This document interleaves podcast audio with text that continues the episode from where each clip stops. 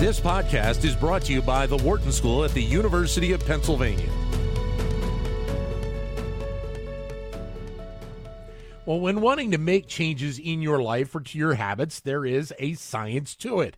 This is something that our next guest has spent significant time studying and that is Kate, uh, Katie Milkman of the Wharton School. She's a professor of operations, information, and decision. She's author of How to Change the Science of Getting You from Where You Are to Where You Want to Be, and host of the Choiceology podcast. Katie, great to talk to you again. Great to be here. Thanks for having me. So I, I, think obviously we associate a lot of this, you know, around the change of the calendar from one year to the next. Is there something that has evolved over time that just kind of makes this the natural time to want to make change in our lives? Yeah, well, actually, uh, there is. And it's not just um, the social convention and the fact that every podcast and radio host is talking about um, New Year's resolutions. Those things are part of it. But it turns out that at any new beginning on the calendar or in our lives, we have this tendency to um, step back and think bigger picture and to set goals and pursue them with renewed vigor. It's something called the fresh start effect that my collaborators and I have studied. So the start of a new week, the start of a new month, uh, the start of a new year, following birthdays, we see these upticks in goal pursuit. Uh, and the, the basic logic of it and what we, we see in our research is that um, when you cross into a new period, it, whether it's a new week, a new month, a new year, you feel like you're opening a new chapter in your life and you feel a sense of disconnect with the the previous chapter, um, it gives you renewed optimism about what you're capable of because you can look back and say, you know, last year I failed to quit smoking or get my finances in order, but that was the old me, and this is the new me, and the new me will be different. Would it be safe to say that maybe we associate uh, these changes more so in kind of health related categories, or at least they draw the majority of the attention? They draw a lot of the attention, and the and the most popular New Year's resolutions are around health. But interestingly, in data sets we've looked at on goal setting, we see an uptick in um, goal pursuit uh, in basically every domain at fresh start moments, ranging from the start of a new week to birthdays to New Year's. So we see it related to environmental goals, financial goals, health goals, um, educational goals. It's you name it. We see the same patterns. So it's really quite universal, even if health is the most common thing that people are wanting to work on at this time of year. So it is seemingly making the, the, the change successfully is one of the components I think a lot of people wonder about. And, and I'm wondering if there are factors in there that that can lead to more successful change than than maybe failure as well. Yes, many. It's really the reason I wrote my book uh, is that there's a lot of science that can help.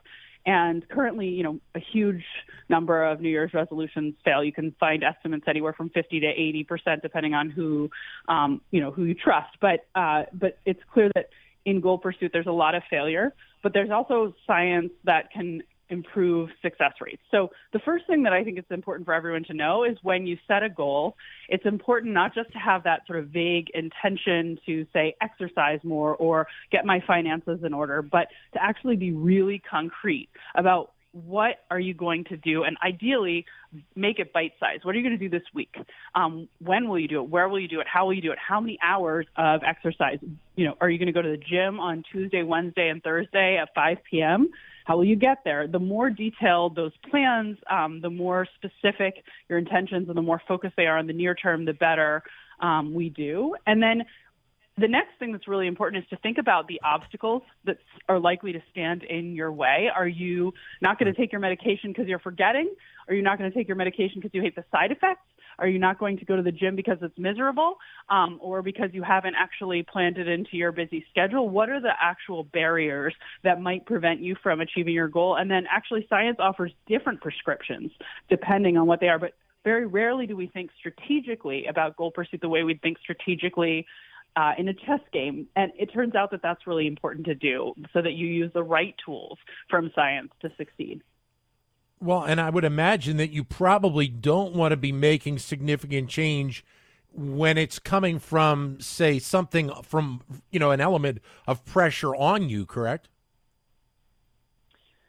Well, you know, there's a lot of motives for making change. It can be self motivated, right? This is something that I really care immensely about, but can also be motivated by, you know, a boss, a, a parent, uh, um, you know, right. the, the community you live in. So I, I actually, I, I'm not super um, concerned about what the source of the motivation is so long as you have a motivation. There's a lot of reasons we change, and the same scientific tools can help you achieve success regardless of why this is important. So then, as people are, are, are thinking about these resolutions, are there components that they should think about uh, in terms of you, you, talked about laying out a path to be successful. That's an important component here, so that you can be as as successful with this as possible. Correct? Yeah, yeah, absolutely. Um, you know, one thing that uh, is based on research that was done at Wharton, um, led by our PhD student Aneesh Rai, is how important it is to think about, you know, not I'm going to do 200 hours of say volunteering this year. That's my New Year's resolution. I'm going to be, um, you know, more generous with my time. I'm going to make that kind of commitment, but rather I'm going to do four hours every week. We did a, a large experiment actually with a volunteer organization where everyone who signed up committed 200 hours a year, and we tested um, different ways of encouraging people to actually make that commitment.